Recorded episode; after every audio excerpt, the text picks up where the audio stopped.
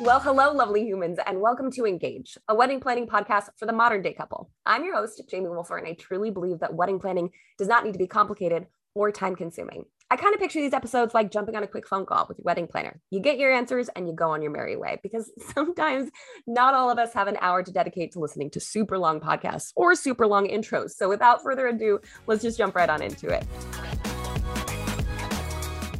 Uh, I'm having a hard time explaining my contemporary wedding to my mom. Would you consider making a video about the top 10 things that I've changed about weddings since 70s, 80s? Oh, with my mom. Somehow I glassed over that. That actually would be kind of fun. Um, I I would love for that to be an asset in helping you communicate better with your mom. I'm very fortunate that my mom is very design oriented, and so that's that's something that she was um, very understanding of.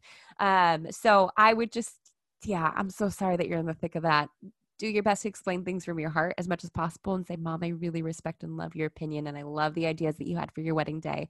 Um, and I know uh, that you want this to be the best just know that this is something that's really important to me and i'd love to figure out how we can get you on board with this de- design with this concept because it just makes me happy it's beautiful it's it's inspiring um, and sharing your heart with her will kind of change hopefully the tone of the conversation but i will see what i can do with my mom i mean she does live in a different state but I'll see what I can do. What are some good ways to ask parents to contribute if they don't have a lot of money? My parents are excited for me and want to help, but I also don't want them to feel overwhelmed by the cost. Okay, my budget and my in-laws budgets will be much bigger. Okay so basically and then you said how do you ask about costs in general? How do you get that ball rolling? Club members are gonna like die because i say this all just gracious honesty just going to them and saying hey i know obviously financially no i wouldn't leave that. I, basically i understand that we're definitely not all in the place to throw this big lavish event but we want to give you the opportunity or open the conversation to see if this is something that you would like to be a part of. We um, we want your support in whatever way possible, um, or we appreciate your support in whatever way possible. That's much better uh, connotation with that word. And um, if there are finances that you wish to contribute, we would welcome those. If not, I could use a lot of emotional support along the way. So, um, just want you to know that your your connection to this, your activity in this, your presence in this is important to us, regardless of what form you pay, because uh, you don't just, money isn't the only currency. You can pay with um, time, you can pay with DIY fingers, those are extremely helpful, but it's, it's one of those things where you can keep hoping that the conversation happens, but it's likely not just going to fall into your lap. So it's important to to really say um, honestly what the situation is like. Does that help?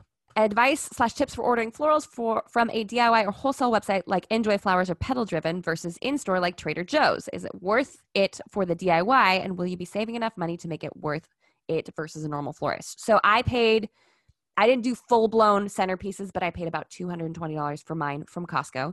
Um, I've also done styled shoots where I spent more like four or 500 on florals from 50 flowers, which um, we we love that wholesale website um, specifically. So I would say it's the variety for me. Um, going to a wholesaler had a far bigger variety. We actually have, uh, luck would have it, Rebecca, who's one of my team members, is a florist by trade and used to work at Trader Joe's. She was the first person to tell me that you could order flowers from there. The selection is going to be a little bit more limited and they can't guarantee the florals with a company like Trader Joe's. So I think it just depends on the variety that you want to do and it depends on what your budget is. If I did it all over again, I would go with a wholesale company online because I like the variety that they offered, but I didn't know and Costco did the job just fine. But I also didn't have a very big selection peonies, hydrangeas, spray roses. Oh my. Honestly, if you are stumped on how to approach wedding flowers while keeping on budget, you will definitely want to take this little floral quiz that we put together that will help you to tap into some professional level guidance. Factoring in your budget and aesthetic, this quiz will guide you towards an ideal resource to make your floral dreams happen without blowing your budget. Take the quiz now at floralquiz.com. I need help planning a timeline for February wedding. Sunset so early. Um, and your venue doesn't have the cutest photography locations. Okay. If you already have a photographer, this is a great question or this is a great conversation to have with them. Your photographer will likely do some scouting for you, and your photographer is going to know in two seconds, nope, that's not cute. Or like, oh, I could make this work. Something that you don't see is cute. Your photographer's eye may see completely differently. So I would say, as far as the timing, because everything that you've listed on this list is getting ready, first look, photos off site, those could be very strongly dictated by how your photographer wants to handle this. Do they does he or she want to take you somewhere else and take photos somewhere else? Um, start that conversation there with them and say, "Have you done a February February wedding before? What was your timeline?" Ask there because I don't know what your venue looks like, and your photographer may see it from a completely different standpoint than any of us would. How do you run a rehearsal without your officiant? Super normal. We rarely see them. We rarely see them at at a, a rehearsal simply because, especially if they're a professional or if they're a pastor, or if they do something else, they're just not there. So you can either have someone be a stand-in, literally just standing in their spot, so you can kind of figure out how to center your bodies. Um, because that's not super fun when you get like a wide ceremony shot and you guys are off. it's not super essential, but ideally you can have someone stand there so uh, you are centered but most of the time we never have an most of the time we do not have an officiant there so that's quite common how has your wedding planning timeline changed if someone is planning a wedding two year in advance especially during covid i thought two years would be plenty of time december 2022 uh, but all the brides I know keep saying I need to book everything right now because of wedding postponements. My wallet cannot take all of these deposits. Do I have time? How do I make sure I get the vendors I want while spacing out deposits? Oh, I'm so sorry. That's like this this feeling this panic this scarcity mindset of like oh my gosh what if we don't? What if there aren't?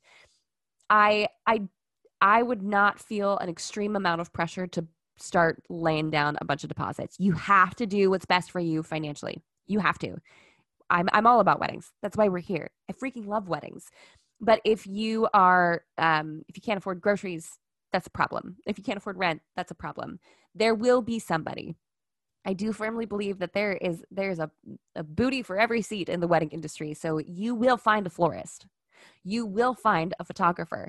But right now, you are making a conscious decision to prioritize the finances that are in your pocket instead of, you know, the ones that pay for gas, instead of prioritizing getting a specific vendor that you really, really want. So you have to book them right now. So if you can have an open mind and recognize that your priority right now is money in your own pocket because you need it, uh, and because all the deposits out at once just feels ridiculous, then it'll give you a little bit of wiggle room and give yourself a little bit of grace for when you do start hunting around because you will find somebody.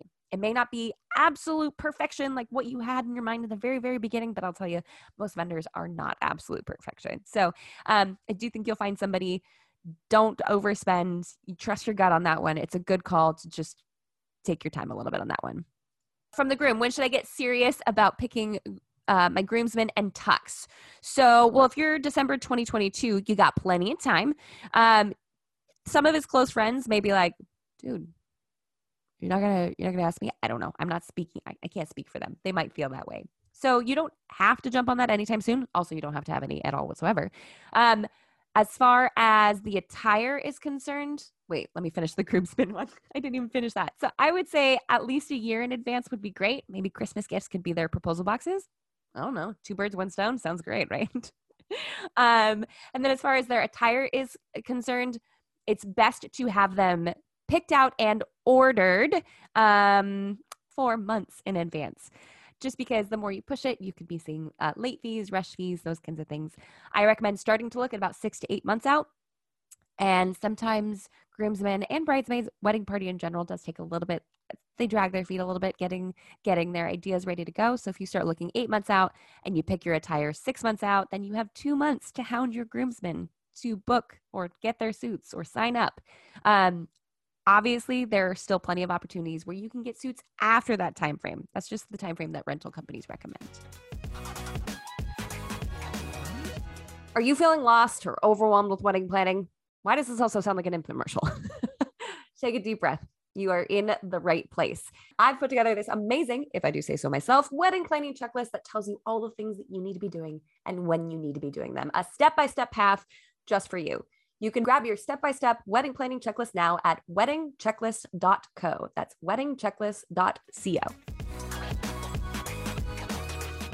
Okay, we ended up having a mini ceremony last week. Congratulations! With just a few friends and family, socially distanced in Central Park. Oh, stop. How cute is that? Still want to have an actual wedding with bridesmaids and groomsmen and then the big reception party. Oh, okay. Which you had to postpone again. I'm so sorry. Is it too much to expect that people will come in October if we were already technically married? Oh, I have done multiple events pre Rona um, with clients who were already married. They just didn't have the big wedding and they still wanted to have it. I mean, they had been married. I had one couple, Rebecca, Chris, and Cassandra, um, they were married for like two or three years before they had their wedding. So totally fine. Of course, they're still going to want to come. And if they don't want to, that's fine. We don't want them there anyways.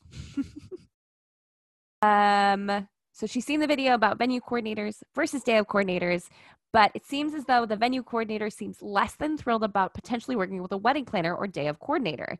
Um, we picked our venue partially because the venue coordinator, the owner, truly loves the place and seems to be the type of person who will walk us through most of the coordinating. However, she scoffed when we, when we suggested that we were going to hire a wedding planner and suggested that it would be a waste of money because she can uh, she often works directly with brides. Okay, so after watching the video, you are more convinced that you need at least a day of coordinator because you're not comfortable having one of your friends do that. Do you have any suggestions on handle, how to handle this dynamic? That's a tough one, especially when you're dealing with someone who's a little bit of an emotional bull of sorts. Not bully, just strong. Um, so I would say, especially if you don't know her super well, she's not the kind of the type of person you're just going to sit down and braid each other's hair and watch American Idol together, you know. Um, if that's what you're comfortable with, say more comfortable with, I would say um, we respect your opinion and we are so excited to have our event here. We would just be more comfortable if there were um, if there was a day of coordinator alongside you helping to run the big day. We know you are so successful at what you do. We want to give you the opportunity to fulfill that role to the best of your ability. So if we bring in a day of coordinator, it means that everyone gets to enjoy themselves. Right? It's a nice, hopefully a better way of putting it.